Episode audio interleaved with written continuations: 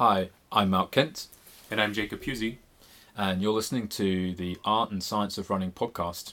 If you climb, then you will see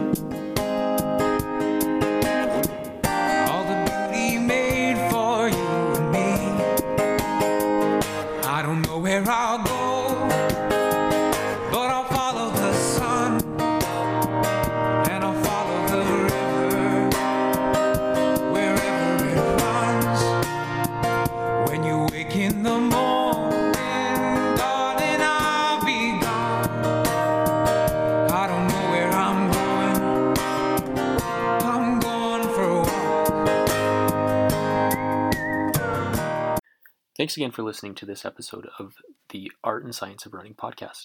Malc and I would like to invite you to join us this spring at the Peak Run Performance Rocky Mountain Running Retreat from April 30th to May 3rd. That's four days with other runners from around the world running in a beautiful setting and discussing all things running. In addition to that, Malc will be performing gait assessments uh, throughout the weekend and will provide you some feedback about your gait. Each participant will have the opportunity to wear some of the wearable technologies that Malc has developed and that we've discussed on this show. And with that, he'll be able to provide you with some feedback about some things that you may want to change or adjust or things you want to be aware of to address in training. We'll certainly discuss training, strength training, injury prevention, nutrition, and anything else that you uh, have questions about throughout the weekend as it relates to running. This will be based at a lodge in the Rocky Mountains. The lodge has some lodging options for camp participants, and those are quite inexpensive relative to other um, settings. Um, you don't have to stay at the lodge, you can stay somewhere in town. Uh, there are plenty of hotels and condos and, and other places that you could stay, but um, there will be a limited number of people that will be able to stay in the cabin, um, and this is an opportunity to either bring some a partner or or a training group out and and enjoy the trails together, um, stay together, but it's also an opportunity to meet other people from around the world. This is only for adults. It is co-ed, um, but it's it's for runners of all ambitions and abilities, um, whether you're a beginner or you're an Olympian. Uh, if you've got an open mind and you want to run in a beautiful place with other like-minded people, this is for you. Uh, we welcome you. For listening to this podcast, we want to offer you 10% off. So if you use discount code ASR10, that's ASR10, you can um, get 10% off your registration of this retreat. It will fill up. We want to keep the numbers small so that we can give the attention to each participant um, that signs up. So we hope to see you this spring at the Peak Run Performance Rocky Mountain Running Retreat. Okay, hi there, and welcome again back to the uh, Art and Science of Running podcast with myself and Jacob. And we are now into episode 19. And uh, if you were listening to the previous episodes, you would have heard um, some uh, discussion with Benno Nigg around um, uh, shoe design and development and biomechanics. And in the last episode, we were really fortunate to have uh, Matt Fitzgerald, uh, who's just a prolific uh, author and has written on a number of different subjects. Um, and we were able to get into some um, some really good, uh, insightful discussion with him around um, his latest book and what it's all about, and this idea of like elite training groups and how they function and um, what makes them work, and uh, and what it's like uh, for someone like him to drop into the group and then. Uh, and, it was a great, it was a great positive story because he actually got his marathon PR in uh, in Chicago, uh, you know, on the back of that that stint. So uh, four decades into running. So I mean, this is a guy who is an expert runner and knows the sport and has been coaching for decades, and and even after decades, uh, over a decade, I think it was 13 years between his last PR, and he had kind of given up, saying, you know, maybe that was my best. yeah, And and then he just pulled out all the stops and he went and trained with one of the elite training groups in the U.S. and and Yeah. and popped a, another PR, which is yeah, quite impressive. it is pretty impressive. So that was really cool to listen to to listen to his insights from that, and we sort of pushed him a little bit to sort of pick out some uh, some key some key bullet points. Um, that people can take on and, and, and learn something from. That was awesome. And we haven't, you know, we were talking about it. We haven't had a podcast where it's just been the two of us and without a guest for a long time. I can't even remember, like um, at least probably eight episodes ago or something. So that's what um, we're up to today. Is we're uh, sat here in Canmore, uh, Jacob's house this time, and uh, um, yeah, we're basically catching up on um, on what's been happening and um, uh, what's happening in the world of running that's relevant to people listening and what's what we're up to and uh, um, yeah, just kind of like yeah, uh, kind of as we've done in some of those early podcasts, um, uh, you know, get some of the topics that we're seeing and and have some uh, two way conversation around them. Yeah. Um, so yeah, so uh, in the world of Jacob, uh, you've been traveling actually, haven't you? You've been in, in the US. yeah, um, I was fortunate to to get away for a bit, um, escape the cold. Uh, I have a, a little sister who who lives on the island of Oahu in Hawaii. Um, her husband is in the military, and so they are able to afford housing there because the U.S. military provides it for them. Um, and uh, my dad, who is a, a port manager in uh, in the United States, um, has an annual meeting every year somewhere in the Pacific with the Pacific uh, port associations, and so he's there with port people with his job from around the world, particularly with uh, port uh, ports on the Pacific. So anyway, that's uh, he had a meeting there. My sister was there. Um, m- most of my family has some sort of tie to that island. My brother and I, and actually four of my my dad and three of my siblings and I all attended um, at least a year of university on that island as well. Um, so yeah, we we have some connections to the place. Uh, that's where I fell in love with trail running and um, and spearfishing and a lot of other things, uh, whatever it takes to survive uh, when living in poverty.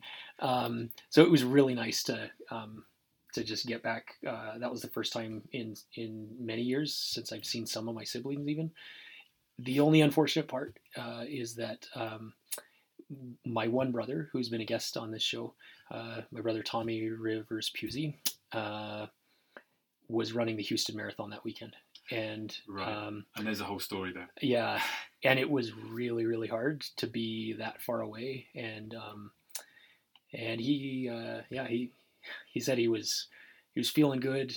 He was leading the train. He said he was like yelling. He was like being a drill sergeant, like that. He like he was like it.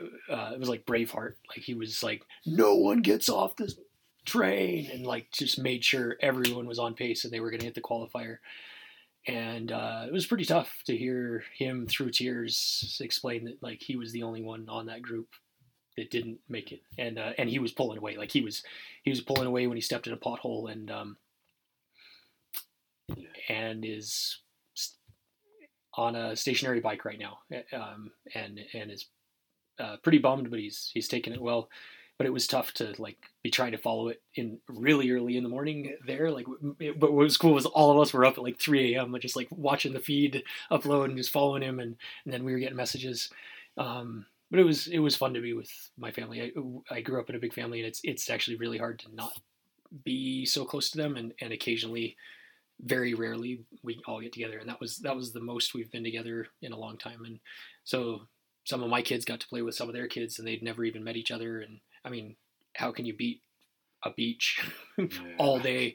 Um, how can you beat uh, kids playing with each other and you don't have to you don't have to do so much? No, especially with my especially with my parents. My mom is an amazing grandma, and uh, and my dad his love language is food. So we had lots of acai and lots of poke, and the kids were just loving it. And uh, so uh, it, it also happened to be the same weekend as the Hurt 100, and so that's a race that I am interested in. It's an iconic uh, ultra running event, which is uh, located, or at least the start finish area is very near Honolulu, or, so it wasn't that hard to get to.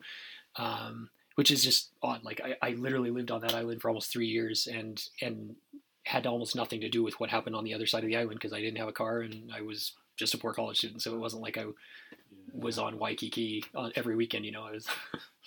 my brother and I were spearing fish and collecting fruit, uh, foraging so that we we could run the next day, kind of thing. So anyway, it was it was really fun to um, actually bump into some some Canadians, some people that uh, that have done the Trans Selkirks run that we mentioned on here and stuff. So uh, it, it's cool how how tight knit the running community can be, um, even even in what is seemingly another world, like bumping into people that we've Yeah, that we yeah. weren't expecting to bump into. So, and and then when people knew found out I was there, like one of my college rivals who I hated running against, his name's Todd Iacovelli, but one of the most talented uh, and and nicest guys I've ever met. But but um, he ran for the rival university on on that island, uh, Hawaii Pacific University, after running at the University of Michigan, and uh, and he saw I was there and. Was, wanting to connect and it, j- just the, the fact that that exists that there can be friendly rivalries Yeah. decades later and just hey let's let's connect i i love that about our sport That's sweet. Yeah. Really cool. Yeah. Yeah. Yeah. So- Yeah. Yeah. Busy time, huh? Wow. yeah yeah it, it has been busy um and it, I, I mean i i'm not gonna i'm not gonna complain even for the red eye with the little kids um uh, the red eye flight on the way back and they didn't necessarily love that flight and i don't know that anyone else on the plane did either but but we made it and uh and it, it's hard to beat being with your family in a beautiful warm place so And whereabouts are you at with your running? Because like uh, I know in the past you and Amy have swapped over and um and you know you've each had a goal and um and, and time to train for stuff. mhm. Do you already have a 2020 plan in place or? Yeah, uh, there are a couple plans kind of milling about. Um, I kind of like my my brother mentioned when he was on the show. Like what he likes to do is kind of try and just get fit and then figure out what what the next goalpost will be. Uh, um, I will more than likely do the the 50k at the Calgary Marathon, which um, I haven't even looked yet, but it, it has been the Canadian 50k Road Championships. Yep. Um, that would be my fifth year running it, and I would try and win it for the fifth year. Um, Yeah. Yeah. um, so that's that's a nice run for me to do because it, it's kind of once things thaw out. It's at the end of May, and Yeah. um, I have tentatively been invited to run the Boston Marathon, uh, and I have a number of athletes who are running the Boston Marathon.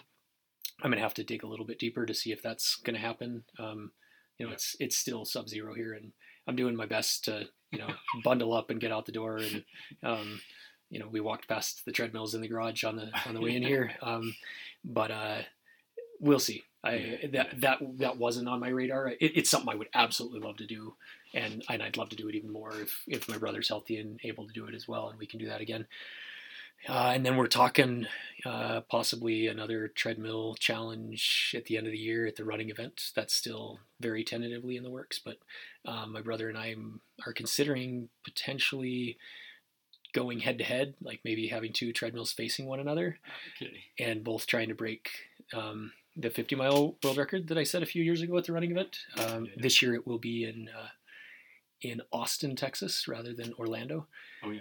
And uh, if we do that, we'd be able to show off the latest shoe technologies that our Mhm. respective brands are creating. And um, and one of our friends, Mario Mendoza, just broke the broke Mike Wardian's 50k treadmill world record.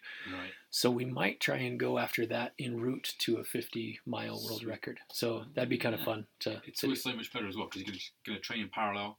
Yeah. Swap some notes, push each other. yeah, It's Yeah.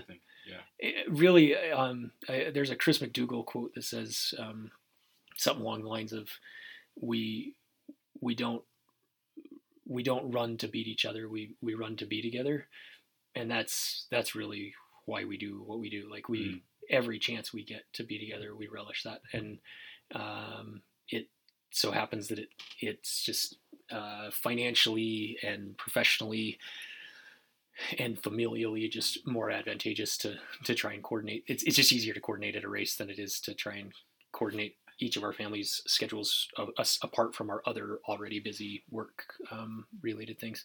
Yeah. So yeah, if we can sort that out, that would be great.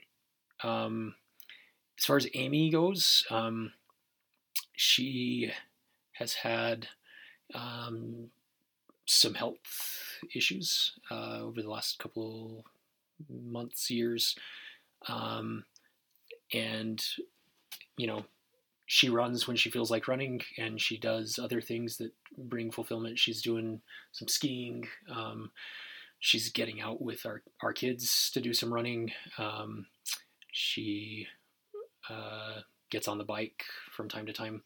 Uh, I don't want her to feel any pressure from me. I want her to feel 100% supported by me.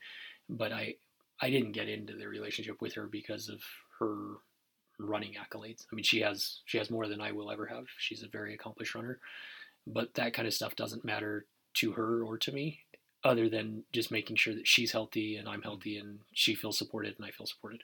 Mm. So since we got together and since our more recent uh, children's births, um, both of us have significantly uh, decreased the amount that we race. Um, I mean, I, I used to be like a lot of other people and race once a month at least, and now it's two to three times a year kind of thing. Yeah. Uh, so, and that's fine. Like that's just that's what currently works for our family. There, there may be more down the road. There may be fewer down the road, but that's that's kind of what we're looking at right now. But that's also why I'm I'm not totally committing. These are just sort of Yeah. ideas out there. Um, how about you? There's a lot been going on uh, professionally and and with your family and yeah, everything yeah, yeah. else. Yeah. Yeah, I mean, uh, I guess. Well, we're gonna take the podcast international. That's the news, right? Like, we, Yeah. we're gonna we're gonna we're gonna make it international. Um, yeah. Uh, what we've got now, like, oh, geez, like three weeks left. Um, so three weeks, I uh, moved to the UK, have a have some work stuff going on there, and um, uh, take the, take the opportunity on a personal level to um, to connect back to family, but also uh, there's there's an opportunity as well in terms of um, in terms of running side, like uh, to expand things a little bit. So yeah, we can we, we can uh, expand the podcast and go like multi-continent, and uh, and then obviously the the stuff that I do with uh, gait analysis uh, can expand as well.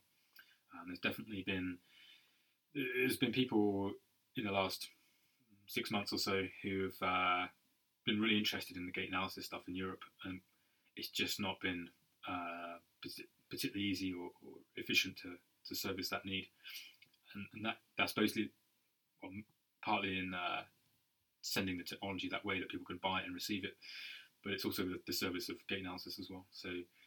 Um, yeah, it's going to be um, it's going to be a big move because I'm not actually sure how long I'm going for. so, so uh, uh, it doesn't have like a fixed uh, end date. So um, um, yeah, it's going to be interesting. But it's going to be really cool to. I, I haven't lived in the UK for about 12 years, so it'd be really cool to kind of connect back in and see and see where running is in the UK. And um, one of the things I'm really looking forward to actually with, with our podcast and, and the material that we create is to is to maybe for because sometimes in, in the Atlantic it can be like there's a kind of a big barrier, a big wall, and um, y- some things are broken through the wall. Like UTMB, for example, is broken through the wall, right? Yeah. And um, and people are like, oh wow, yeah, I want to go and do that race in, in America, even though it's actually in France, right, or Italy. And um, and then a few other things if you're into triathlon, like the Norseman triathlon and stuff, you know, is broken through, or people might watch the London Marathon or something like that, or Berlin. But mostly, uh, 99% of stuff does not break through, and Mhm. it, it kind of stays in Europe, and people in North America don't hear about it and don't know necessarily what's going on. So one of the things that I'm really excited about, like as we go forward in the next few months, is is uh, is is uh, you know uh, bringing some of that information to uh, an audience on both sides of the water. So um, you know there'll be names that people in Canada or America have never heard before, but they might be like really interesting, prominent people. So um, uh, that part of it, I'm quite I'm quite excited about. In Yeah. fact. Um, I've already been given like some names, like, "Hey, Mark, you've got to go and see this person." When you're in the UK, you're like in the like straight off, like, "Go and see this person because he'll connect you to this person." I'm like, "Okay, cool, sweet." so um, uh, yeah, that'll be cool. And, and then um, uh, t- uh, one of one of the first kind of hits will be to go to London Marathon in uh, April and um, see if I can collect some data there, but also connect to some key people. And um, but excited obviously because it's gonna it's gonna be Bekele against Kipchoge like head to head, and um, Well, and that's the real question. Are you are you moving back to the UK for work, or is it just so that you get a better seat at the London Marathon? Once once they announced that both Kipchoge and Bekele were going to be there, Yeah. after Bekele almost almost bested his mark, uh, yeah, yeah, that's right. you you just bought your ticket, one way Well- ticket back to London. right? Uh, well, yeah. Um, no, I have to say, like, first and foremost, you know, and um, this is kind of getting diverging off topic a little bit, but um, you know, I've lived in uh, in this part of the world, in the Canadian Rockies kind of general area, for about eight eight years now, and uh, everyone's been fantastic. It's been um, it's been extremely easy to uh, to drop in, uh, get established, and um, form a network and, and, and meet good people. And uh, you know, can't think of a bad thing really to say like in eight years, um, which is pretty rare. You know, like for places around the world. And so uh, um, there's no question about like you know um, thinking of this place as home. And um, but but I'm really excited about this uh, opportunity because um, on so many levels, like to go to Europe and um, take some of the knowledge to Europe and meet some new people in Europe, take some of the technology and the service to Europe as well. So um, and, and I, I feel like I've been out of Europe long enough to get out, out of touch with what's going on there, you know. Mhm. And um, yeah, that's that's going to be really really cool um, to do that, and then contrast contrast really, you know, like having worked with some elite runners in North America and in East Africa, and and then see what's going on in, in, in Europe and, um, and and in Britain too, and uh, yeah, the, the, the London Marathon is going to be pretty cool though. I can't wait. For that. I haven't actually been to the London Marathon since I actually ran the London Marathon, which was like when I was 18. Wow. never been back actually physically to see the race. I've coached people for it and like you know collected data from it, but never actually physically been there since. Um, Yeah, I have a couple athletes running it um, year, fr- yeah. fr- from, I think one from Canada and one from Australia. Oh, yeah, yeah, yeah. So yeah, Um, it's going to be an interesting dynamic, and you know we can spin off in, in, in future times about it. But um, uh, the Olympics obviously is coming up. I think the Olympic marathon is 8th or 9th of August. I can't remember one of those two dates. And um, and Kipchoge will run an Olympic marathon. That's been confirmed. Um, and there's no reason why Bekele wouldn't want to run. Um, he was he was kind of out. He was partly through his own his own uh, performances, but also politics as well. Did not make a previous uh, Olympic team in the marathon. So um, if you if he proves himself and runs a good time in, in London, then he's like top spot obviously to, to be an Ethiopian uh, runner in, in the Olympics too. And why would he not want to challenge for an Olympic uh, gold medal, of course? So um, know, London could be a precursor showdown potentially to uh, to, to the August Olympics. and that would be a really good Olympic marathon. It, it always Yeah. it hasn't always been a hotly contested event because Right. oftentimes the best in the world don't even represent their country. Like it's it's rare that someone like a Kipchoge chooses to do the Olympics or even make it a priority when he could be running a London or a Boston or a Berlin or with a much bigger um, just appearance fee than Yeah. he than he will get for being an Olympian, Yeah. um, even winning Olympic gold. So- Absolutely, absolutely, and I think um, uh, well, I think Bekele's always got a lot to prove because it's, because he has such up and down results all the time. But um, uh, in the last Olympics, Kipchoge, you know, you, you'd have been crazy to bet against him and bet on anyone else. He was clearly he was he was going to be the winner really, unless something crazy happens. And then you're right in previous Olympic marathons that we've all watched on TV, um, London and then before. Um, it wasn't it wasn't always the most competitive field, and you were like, well, what, this person's missing or that person's missing, um, and, uh, and and everybody wants Kipchoge to be challenged. Like no one wants it to be a procession, right? For for 42k, so uh, everyone's kind of now I think willing or will be willing on Bekele to to challenge and to and to go to the Olympics and also make a challenge there too, and and it. If both, if both, of course, if both athletes are like on, on form and, and healthy, it's, it's going to be one of the one of the coolest things to watch. Um, yeah, super, it'd be super cool. Uh, but I'm also thinking about UTMB as well. I've never actually been to that race, um, which is shocking. But um, You, yeah, you used to live there. I used to live in Chamonix. This is like crazy. So in 2002, 2003, I lived in Chamonix, and um, and lived. here's, here's the funny thing about it because I thought to myself like, how is it that I never ever saw this UTMB race when I lived there? But then when you actually go back to the records, it actually started in the summer that I left. Oh wow. I can't remember. It was either 2002 or 2003. But Okay. it, it- started basically as as, as I left town, so Mhm. that's why I never saw it. Um, so yeah, thinking about that as well, like potentially going there and taking that opportunity. Mhm. Um, uh, such a, a- an iconic race, and then you've got all the different races, so you, you can you can catch quite a lot in, in one week. So um, um, I have absolutely no idea how affordable. I should say like, affordable accommodation will be, will be found, but um, but uh, but yeah, that be that would be sweet. You know, everyone talks about it, and, and that nice maybe see some data from it sometimes. But yeah, it's different to go there and, uh, and feel the atmosphere and feel the vibe and and really um, see the magnitude of what's going on and, and the, scale of the course and stuff like that.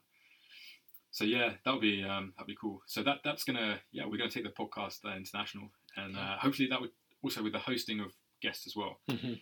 You know, like we can have some guests coming from from Europe and um, and really uh, yeah really switch it up a little bit. I've already got some ideas in my head actually. Like some people, I'm like, oh yeah, I'd really like to get this guy in the Netherlands. and I'd really like to get like this guy who's in like Denmark and stuff. Yeah. Yeah, Well, and um, that's that's a point that I'd like to address um, about the diversity of our guests. Um, you know, eh, because of social media, we do have probably greater accessibility to to people, but often it requires still kind of having at least some uh, familiarity with with people. Um, but it also actually requires having similar schedules. And Yeah. and here's something that I um, I, I want to be absolutely transparent about. Um, Malc and I have relatively flexible schedules with work, and yet it's not our work schedules that are challenging. Um, it's that we also um, have young kids, and we share in the role of parenting and um, with our partners who um, are also professionals. Um, and so we're we're trying to balance being the partners and parents that we want to be to our children um, of all ages, while also balancing um, our efforts to to be as professional and ex- as accessible as possible during quote unquote regular work hours. Um, and and to be completely honest, some of the people we have reached out to haven't been available, and that's not to say that we aren't grateful to those who have been available and, and that they were second tier or anything like that. By no means was that the case, but um, it's an interesting dynamic, and um, and some of the gendered pieces of who our guests have been, we've had uh, a number of males and not Yeah, as many we need to get females some more women on. uh, it's not it's not that we're trying to exclude um, women from the show. Um, we're not trying to be just a couple of bros that are sitting down um, eh, chatting about running. Um, even though that's still kind of who we are, but um, we we um, they're in in part because of our schedules, we haven't been able to um, coordinate in all of our schedules with with some of our guests who who may work in different fields or may not have as flexible a schedules as we do, or maybe not as flexible, just possibly as inflexible a schedules as we do. We both try and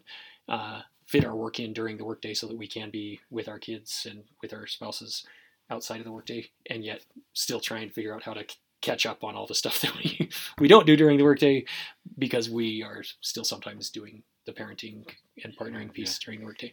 So um, That's been both a concern of mine in terms of perception, but it's also been something voiced to me just kind of uh, by different people who are friends of the show, and Yeah, and I yeah. just wanted to be clear that. Um, that that is a limitation that we have, and um, you know, some podcasts they're people that get together at night and they ask. I've been asked, "Hey, can you, can you? This is the only time we're available. We do it at 8 p.m. Eastern time or something like that after our kids go to bed." Cool. I'm not available at that time because that's when I'm putting my kids to bed, or that's when I'm at. I'm I'm I'm bathing them, or I'm I'm uh, you know at least part of the preparation or cleanup of dinner and things like that.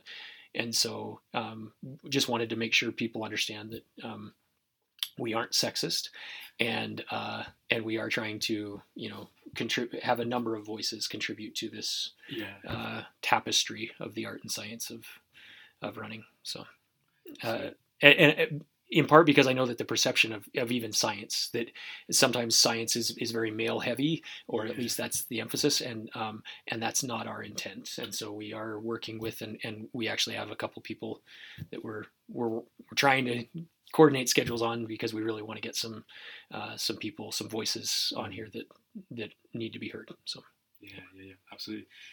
So it's been an interesting time in the world of athletics yeah, as well. A few events going on. Yeah. Um, I mean, yeah, the most the most recent and the most uh, uh, obvious thing, um, and it's, it's got mainstream media attention as well. So people are talking about it who aren't even runners. yeah, Um, it's definitely the, uh, the the conclusion to the, or we think it temporary conclusion to the shoe saga.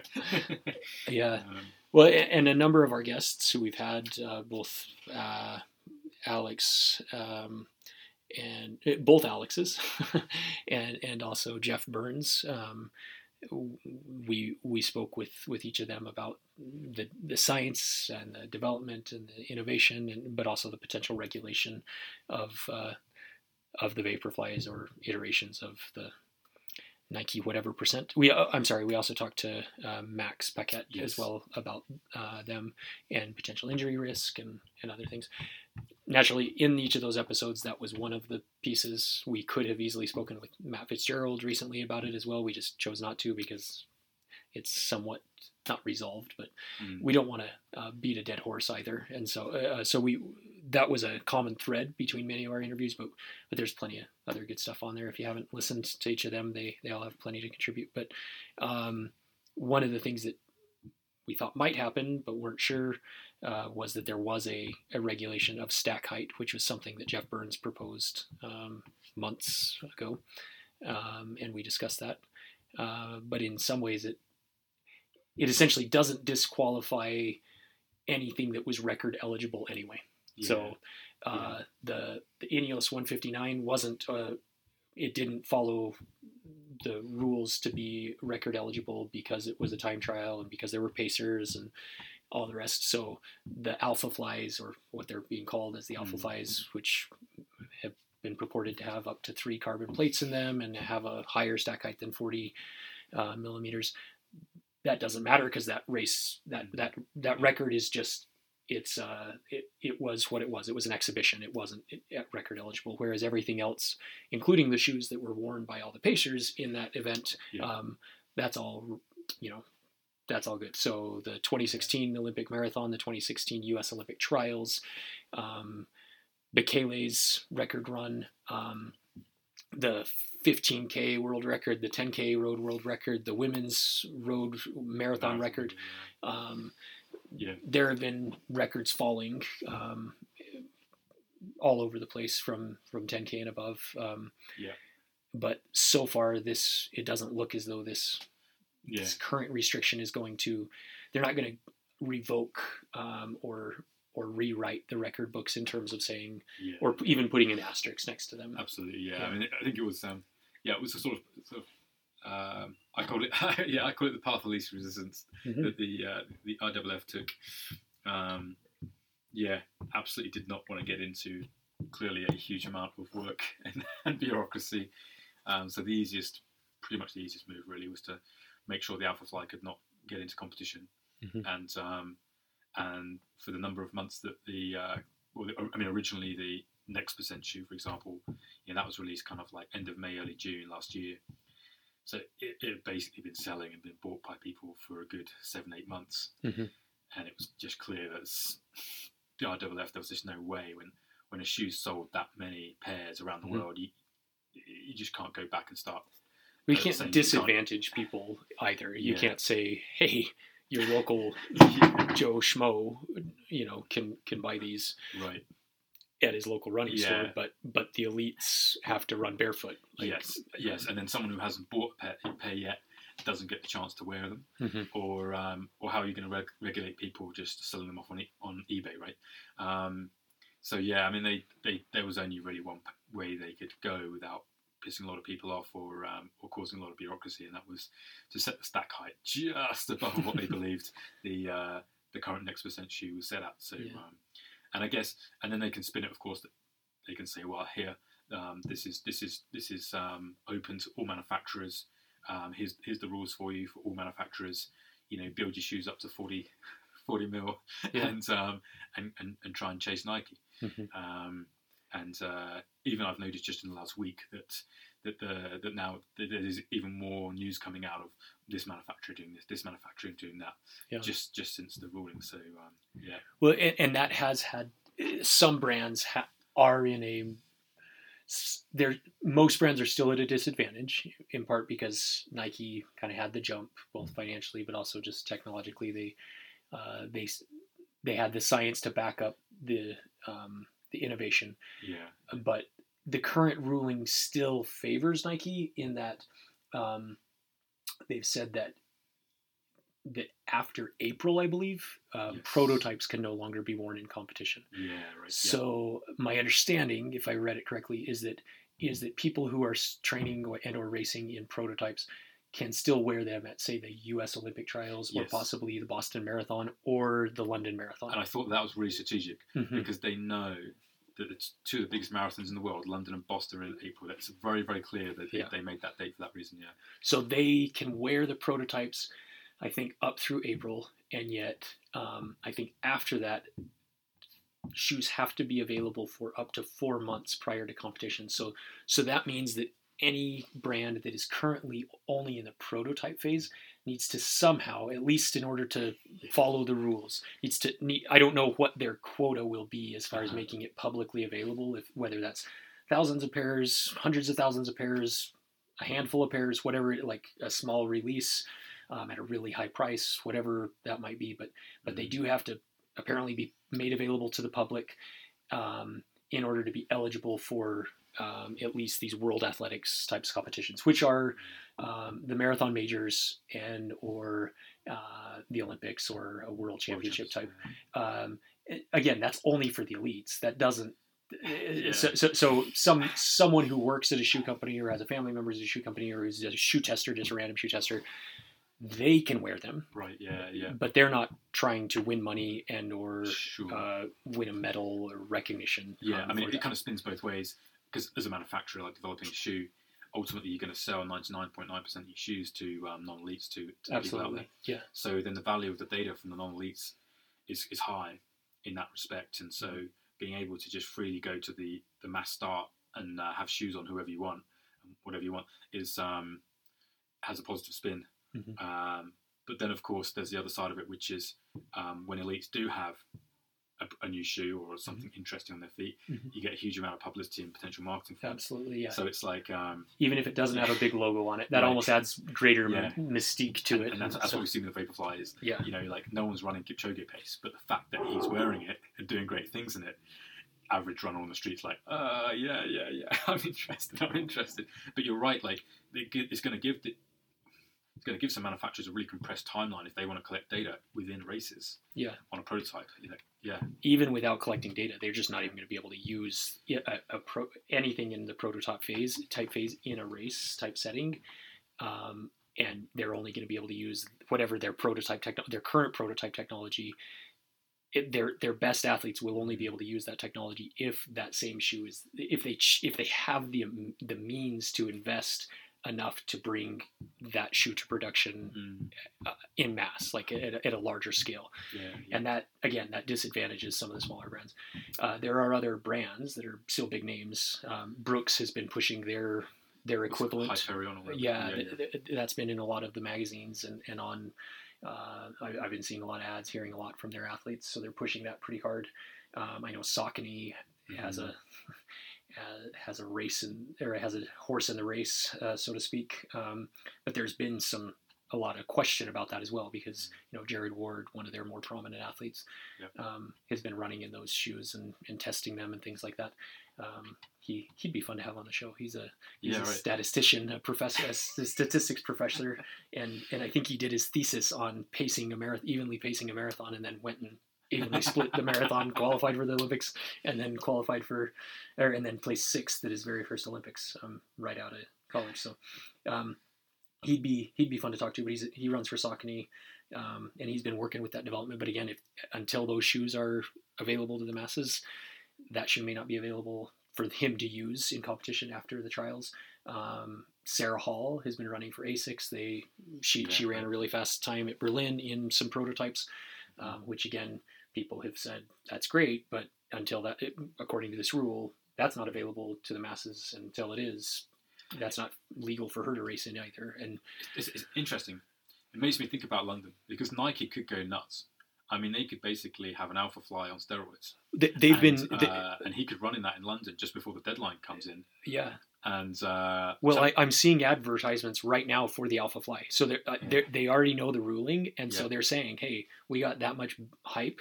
Even though my understanding is, even the original four percent, the like the original Vaporflies the old uh, the, were, the were a loss leader. So I don't I don't know how the the Alpha Fly is going to make them any money other than to just disadvantage their competition.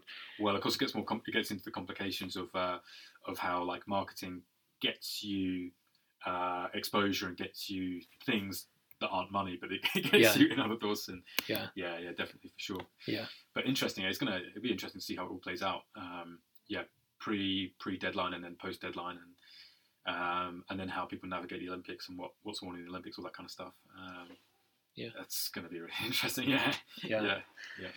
Well, uh, uh, that brings me to a, another related topic, um, and and I think some of this buzz uh, around shoes, and and some of the buzz that we've, I mean, a lot of our episodes have talked about this technology because it is related to the art and the science, the design, and and the the engineering behind it all, um, the aesthetics and the science behind it, um, and it does impact all of us. Um, but some of that hype has also, I think, um, led led some people who may not necessarily um, come up through the ranks as runners from at least the traditional um, track or cross country, uh, interscholastically, and potentially even running at the university level, uh, and then gradually working their way into what m- most amateur runners do, which are road races. Uh, that's not everyone, but um, one of the concerns that I have as a coach um, that, that we've discussed with some of our guests is about injury prevention. And our and one of our recent guests, Max Paquette, you know, was pretty clear that there aren't enough studies out there to Mhm. to to Yeah. say that a shoe causes or doesn't cause injury yeah, the only thing he felt confident in saying was eh, about injury was that it seems as though if you vary the footwear that you wear, that, that seems to decrease the risk of injury. yeah, Um, I'm concerned because a, a large number of people seem to think that because a pair of shoes is worn by an elite, Mm, that yeah. therefore they should be wearing that same shoe mhm, but they don't understand that most of the time that elite isn't necessarily wearing that exact same model in Yeah. training. yeah, Um, so, for example, as a high schooler or even as a high school coach, Yeah. when I ran track, I didn't do all my training runs in spikes. In fact, the spikes, even if they were the most expensive pair of shoes that I owned, mm, they might only be worn six or eight in it in six or eight races, which were usually less than 5k, like a 5k Yeah. or below. And so, in terms of total volume in that shoe, I would probably put in less than you know 50 miles a, se- or, or 80k a season in that one shoe. Whereas my trainers, I could put in more than that in a week. right. Yeah, Um, yeah. I don't know if it's that people don't come from that background, Sure, um, sure. or if it's just that it's like, well, this is what's out there and this is bright and flashy or whatever. Think But but more often than not, I'm I'm seeing and hearing, and, and it might even be the minimalist thing and the born to Mhm. run and, um, but man, I it. it- happens too frequently that I, I Yeah. felt like we need to do this. We've discussed it at some of the retreats that we've done and some of the Mhm. discussions in shoe shops that we've put on. Yeah. But but there is an absolute difference between a performance shoe Mhm. and a and a training shoe. Yeah. And and some of those have to do with cushioning, some of those have to do with support. E- Even as mild as that support might be, some of those might have to do with um, safety or uh, protection. Um, Yeah. Shoes serve a lot of different purposes, and if Yeah. and if if th- even a racing shoe for say a, the steeplechase on the track, Sure, like sure, sure. that will be made for drainage because you're going to be jumping in in two feet of water Yeah, potentially yeah, uh, that's a very different shoe. That's paper thin shoe and Yeah. meant to be like Yeah.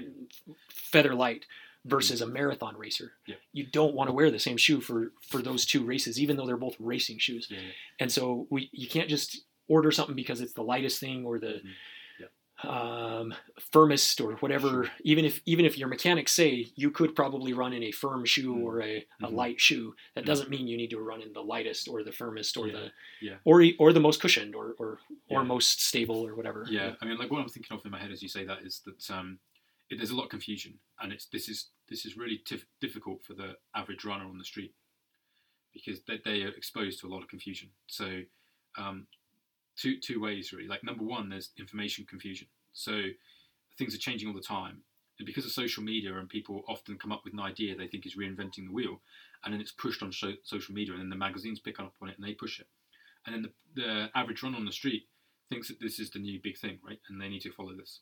And there's some very credible sources, i.e., magazines, where it comes from, and uh, and it just adds to the confusion because like one year there were the people were told like you know minimalism and um, and uh, barefoot type running shoes or whatever, and then it's maximal, and then it's like um, um, you know like um, pronation's like a really really bad thing, and you want to avoid that and whatever. A lot of confusion, and um, it, it, you- know as well as I, like it's impossible to almost navigate the world now in terms of what's what's uh, information you should, you should listen to versus you should ignore. And then the other confusion that I see a lot, especially in the clinic when I talk to people, is is confusion on the feeling, what the runner is actually feeling. And so, um, and that's why we try and use data. That's why we try and use objective methods, because it is true. On in in some cases, it's true that what the runner will feel, uh, coming back through the nervous system to the brain and the brain processes, is true, and you should listen to it. And um, pain signals are, some, are things that you know you want to take notice of. But there's other there's also other things as well. There's also you can get quite deep in the weeds of listening to things or feeling like I think there's something there, which actually is who cares? It doesn't matter, or it's not important, or whatever. And so I think there's confusion around feelings as well, and people people being like, well, what I sh- what should I be, should be feeling? Like, how should this feel? Like, if I like, um, what what's comfortable? Is comfortable mean like it should be like this or like this? And um, yeah, so I think that I think that's the problem. Like facing facing the runners out there is is that there, there's never been in running for a long time, at least anyway, any black and like real black and white answers about stuff. It's um, uh, and it gets it gets very very confusing for sure. Um, and if you don't have very much time to eva- evaluate the information coming at you, then it's like you're just going to kind of whimsically sort of have a go at this, have a go at this, have a go at this. Uh, one thing I'd say for sure, like you know, for for even like East African elite runners, um, they they're running like a, a if we, if we were to, to take a benchmark shoe like like a Nike shoe like the Vomero for example, which actually is a stability shoe because it actually has some medial posting in it. It actually has um, some small element of uh, control of pronation. Uh, that's a pretty common shoe to see, um, and this is amongst the, amongst the people that choose their shoes, by the way, not the people that just wear anything. And uh, that's quite a common shoe for the long runs.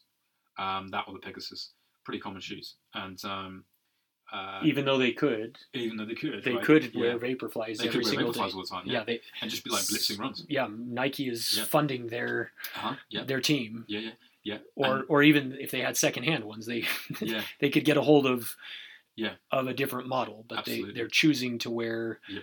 a more robust model for yes, or or they're varying based on the demands of a particular that's run right. and the goals of that that run. Yeah, hundred percent. And then, if, I mean, one of the things that you know we're probably both thinking here, it, it, and I've seen it a lot. Certainly, um, you know, is something like the Altra Escalante shoe. That that, that shoe keeps coming up. I, in in my work, it, it comes up quite a lot, and um, and yeah, it's uh, you, you have to. It'd be easy just to put that shoe on quite a lot and maybe run faster workouts or feel like you're lighter on your feet or um, um, or maybe if you're in a minimalist mindset, thinking that you're doing something good because you've got pretty much a zero drop shoe, minimalist, whatever, blah blah. It's not doing very much.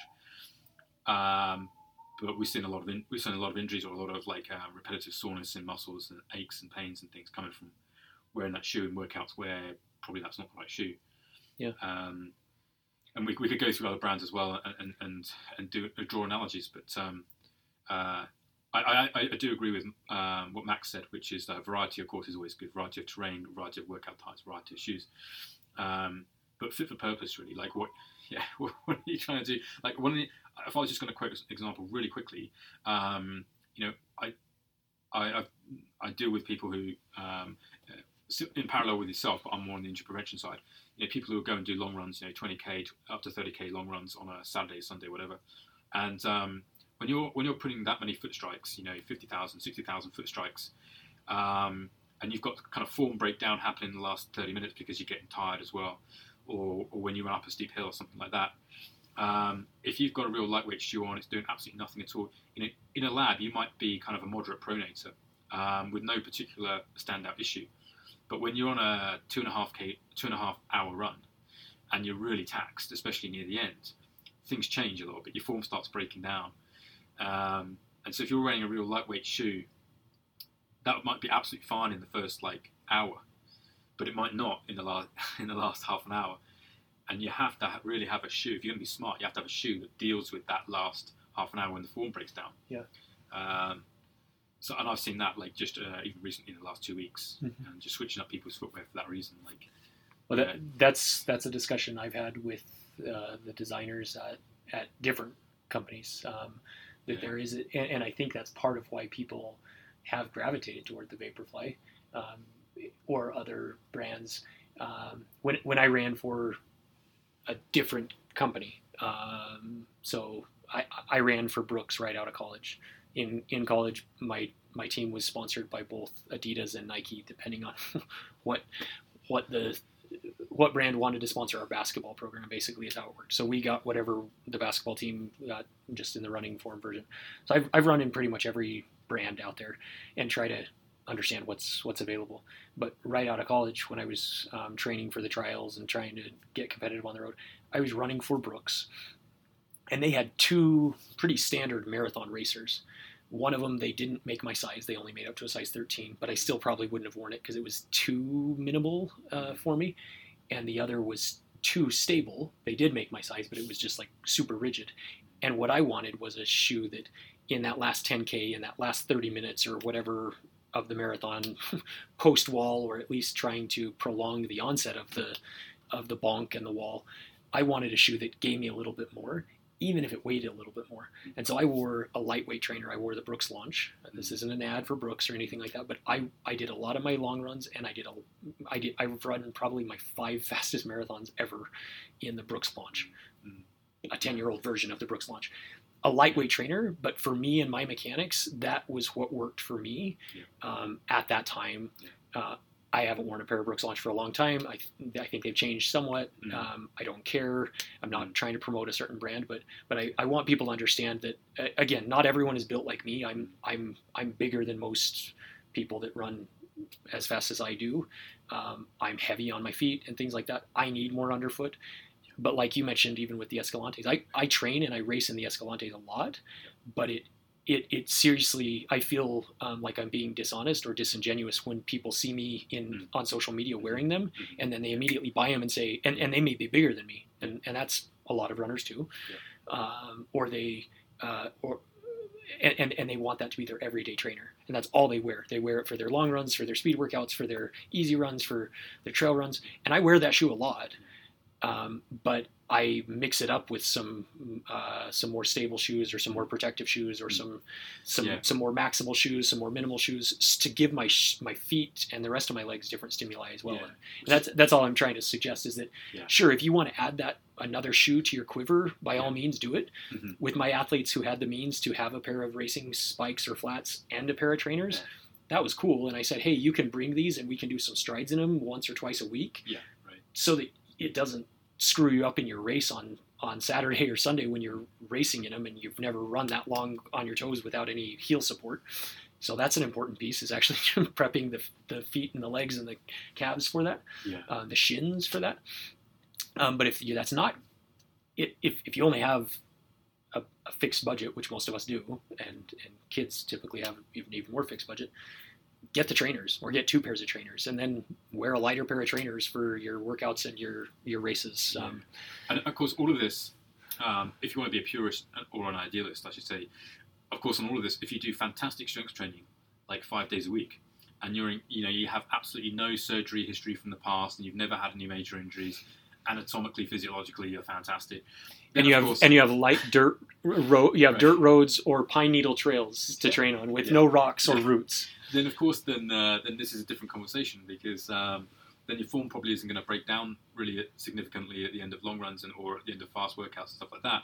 And and of course an idealist can say yeah yeah yeah you don't really need uh, you don't really need any help from the shoe at all because you should be able to internally do this and that. But that's not the reality. The reality is no. Uh, 99% of runners or whatever the percentage is are not doing five days a week of like really amazing strength training and um, functional training and all this kind of stuff and or running on perfect surfaces and all this sort of thing. So um, so so the, that, that that's not the reality. The reality is you you um, you have to be smart about this stuff and um, and, and and give yourself some buffer in the shoe choice that's fit for purpose for that workout. So um, we, I've just been talking about the long run. So you have to think about how bad does a long run get? Well, it gets at some point, probably for like five minutes or near the end, it gets quite bad. and um, and you can even feel yourself being wobbly or even kind of waving around on the road a little bit left and right. Um, and you, so you, you're thinking about that time. You're not thinking about the time when you're running like like a like a dream, you know, in the run. That's not the bit you want to worry about. It's the bit like how bad can it break down? Okay, well I need a shoe that's that's gonna um, uh, work with me and, and guide me a little bit or help me a touch during that period. And so I think that, like you say, it's a fit for purpose shoe for the workout, which is going to be different because the workout's different during the week, um, and give yourself some buffer that you're not just like on the edge all the time. Um, uh, in, in workouts where I could break down and get injured here. Well, why, why would you want to be on the edge? I mean, in training, why, why would you want to push the envelope like that in training? It doesn't make any sense. But I know that, that um, some people will defend uh, the, their use of um, uh, very lightweight uh, racer type shoes um, from a minimalist standpoint that they feel they can they can they can sense the ground more. Mm-hmm. They can engage, they, they can engage the, the, big toe into the ground more. That kind of stuff, you know, like blah blah, and, and that may be true. Mm-hmm. It can only be verified through analysis. So if it's verified through your thought process, that's not really, um, yeah. you know, that's not that's not very objective. But um, uh, I would say in, in, in half of those cases, it's not actually true. Mm-hmm. The person is biased in their thinking. They think they're feeling something that actually, when you analyse it, objectively, it's not actually true. Um, so you have to be aware of what you think is going on mm-hmm. versus what has been measured to be going on. And, Well, Uh, we just had an instance with someone that we've worked with for quite a while. We're not going to mention any names, but uh, he had an idea of what was, and this is a smart guy who knows his body and knows numbers, yeah, um, and and yet what he thought was happening with Yeah. his body versus what the data was saying Yeah. um, were two different Yeah. things. In fact, the exact opposite. right, yeah, Um, and Yeah. so the data informed Yeah. kind of some cho- some decisions that we're going to make in training to mhm, yeah, to rectify some of those things. Um, but even that that idea of feel and sensing the ground and stuff like that, Yeah. I, I'm all for sensing the ground. yes, I d- but why would you want to be uncomfortable? Like Right. I, it, it's one Yeah. thing to to train for the stimulus purpose, but Yeah. but for discomfort for discomfort's sake, like mhm, why would you want your shins to be on fire? yeah, so sure feel the ground if it's soft and it's dirt and it, it- you know but but um Yeah, a- a- it's- obviously if you're training for a road race and things like that and you want you do need to you know temper your body or Mhm. callous it a bit to get used to that pounding Yeah. um, especially you know if you're if you're going to be running on a on a concrete type course like like the Houston Marathon or something Mm. totally get that and yet at the same time if the shoes that you're choosing to wear Mm. just don't feel right Mm. like some of the racers that are out there that they're too firm or they're too light or they're too thin yeah, and it and it literally feels like you know your shins are gonna like explode or your calves are gonna explode or your plantar fascia is gonna explode wear a different pair of shoes like yeah. I and I know that's Yeah. not that that's not an easy choice for a sponsored athlete ironically because because they're supposed to wear whatever the flagship racer is Yeah. but it shouldn't be that difficult of a choice for Yeah. your amateur athlete who you know Yeah. they get to choose what they buy so just buy a shoe that's going to be like enjoy the experience and don't don't yeah, force suffering upon yourself it's already going to be hard enough yeah, yeah. but if you're if you're if you're clenching your teeth and and Your your, toes. and your toes with every foot strike then that's probably not where you want to be that's that's just going to send tension up through the rest of your body Hundred percent, hundred percent, and um, yeah, and, it, and and it's just work. Yeah, we can we could sort of just like pa- sort of draw the line and say under it and say like yeah, keep the variety going. You know, keep keep the stimulus going. Keep changing things up. Don't get don't uh, don't feel like this shoe feels good because I can run fast or I can feel the ground. Therefore, I want to use it in every workout. But the, and and uh, the other point I'll just quickly just like jam in as we as we sort of like um, kind of close it out is that uh, every now and then I'll have people who come in and they wear the shoes without tying the laces up properly, and they'll wear like the shoes real baggy style, like as if the shoe's going to fall off, and they're like, "Oh yeah, that's how I like to run." Now that's a completely subjective mental thing because I can tell you that mechanically there is no case for you're wearing scrunching your yeah, toes to no- hold- your feet on there's Yeah. no case at all for basically having really slack laces in the shoes. Why would the manufacturer bother making the laces like that? Um, and so again, when you get to things like, uh, for example, like a long run, two hours, two and a half hours, whatever it is, 30k, up and down hills, whatever, outside, uh, there's going to be a time when, when your form breaks down, maybe because you're dehydrated temporarily or because you just go through a low patch or you're at the end of the run, whatever it is.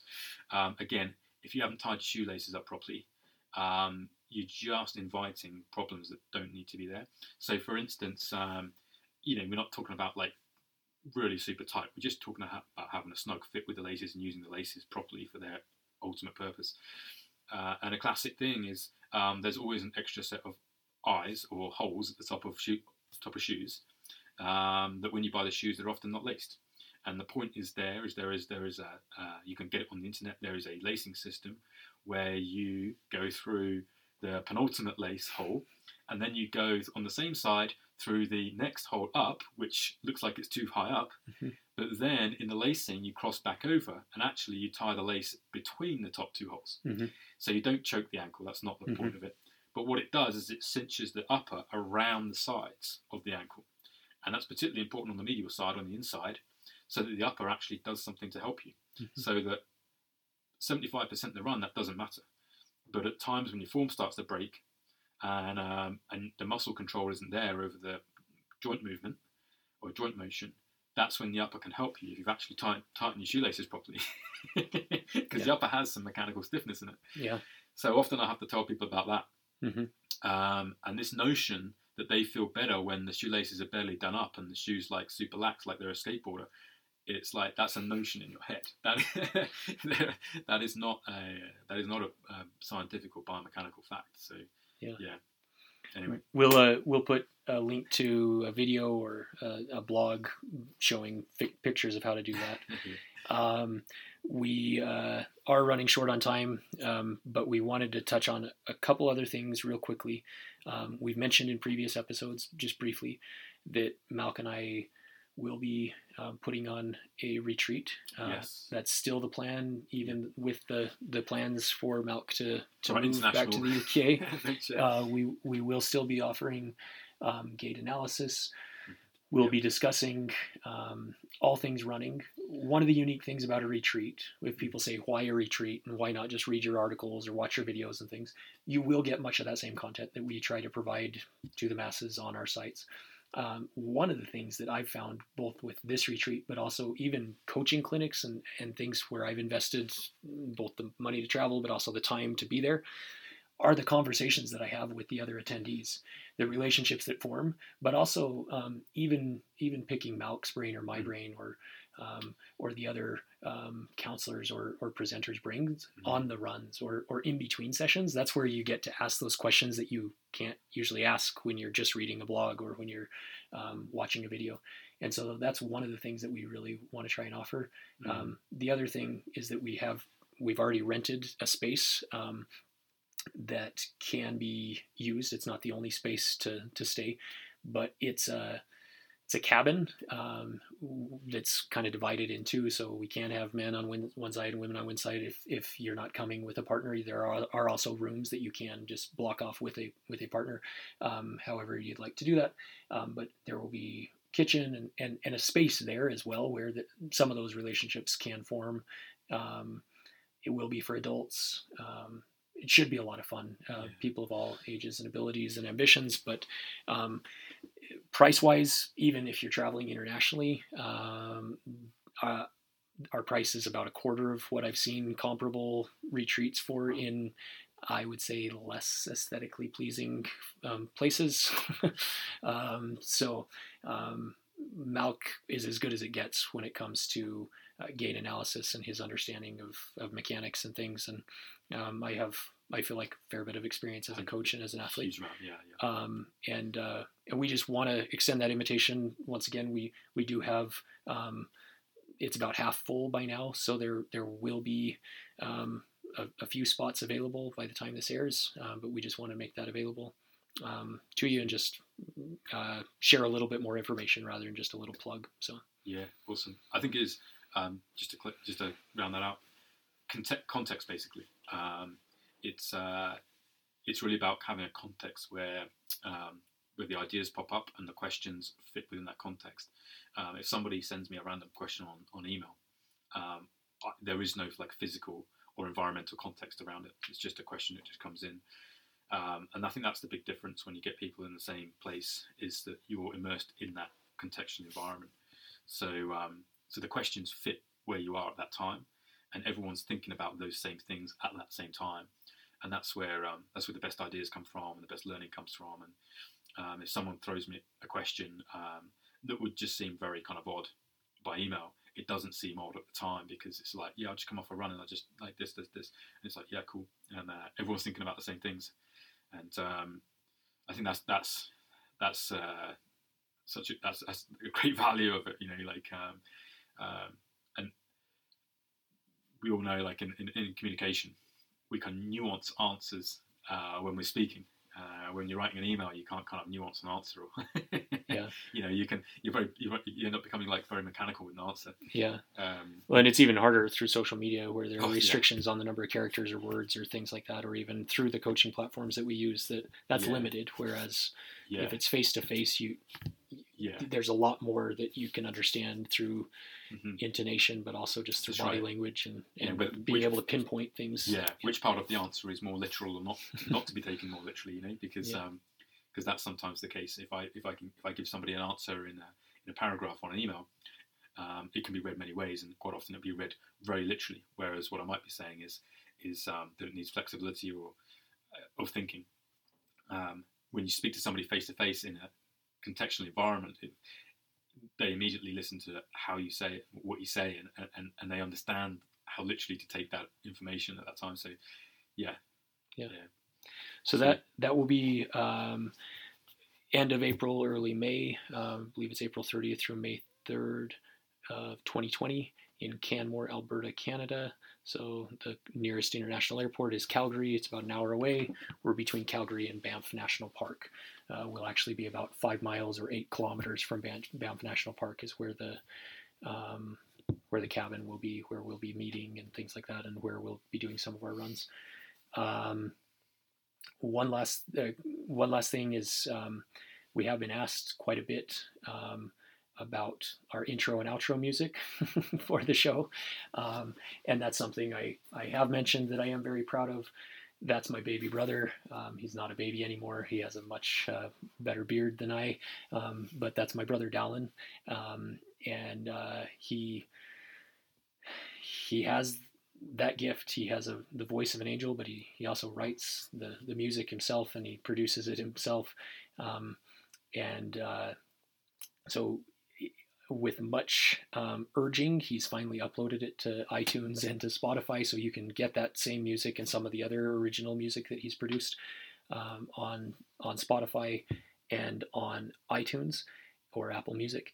And um, it is also available on YouTube. It's, the song is "Going for a Walk" um, with number four, and uh, and he has some other covers of a lot of other really popular songs um, that I think he does quite well at as well.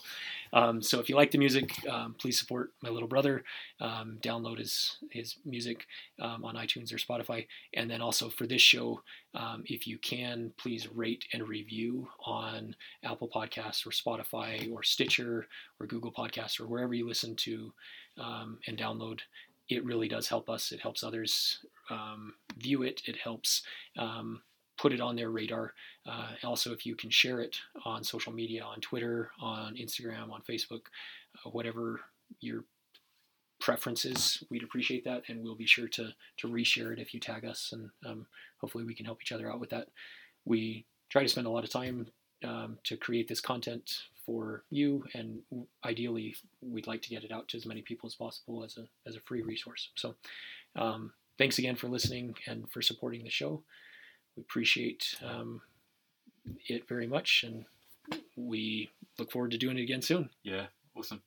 Cheers. Thanks again for listening to this episode of the Art and Science of Running podcast. Malc and I would like to invite you to join us this spring at the Peak Run Performance Rocky Mountain Running Retreat from April 30th to May 3rd. That's four days with other runners from around the world running in a beautiful setting and discussing all things running. In addition to that, Malc will be performing gait assessments uh, throughout the weekend and will provide you some feedback about your gait. Each participant will have the opportunity to wear some of the wearable technologies that Malc has developed and that we've discussed on this show. And with that, he'll be able to provide you with some feedback about some things that you may want to change or adjust or things you want to be aware of to address in training. We'll certainly discuss training, strength training, injury prevention, nutrition, and anything else that you uh, have questions about throughout the weekend as it relates to running. This will be based at a lodge in the Rocky Mountains.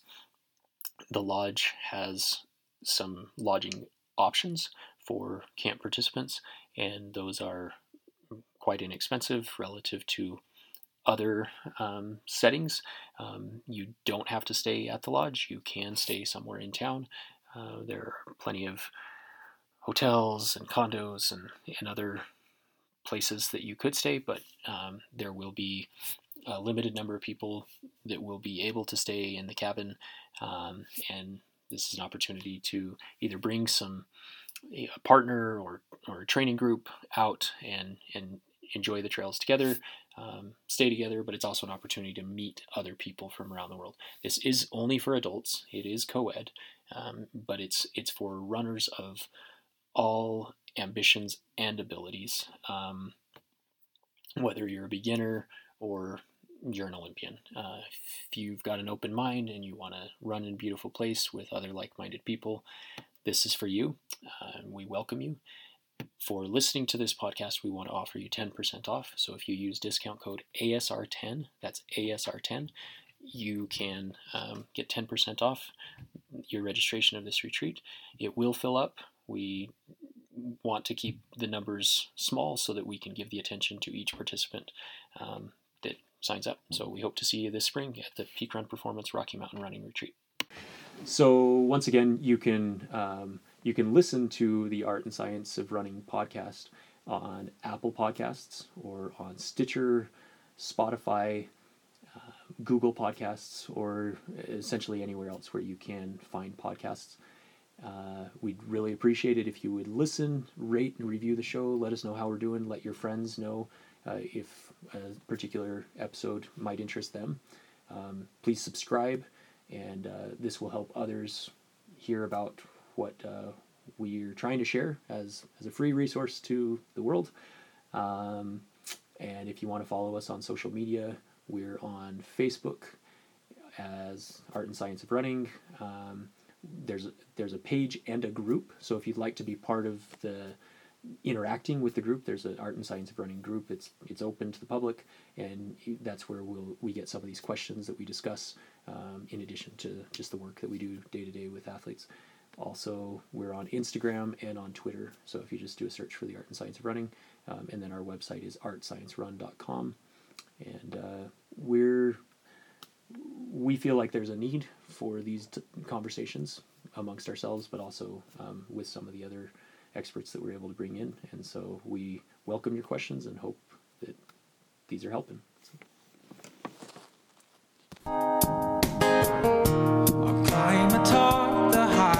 highest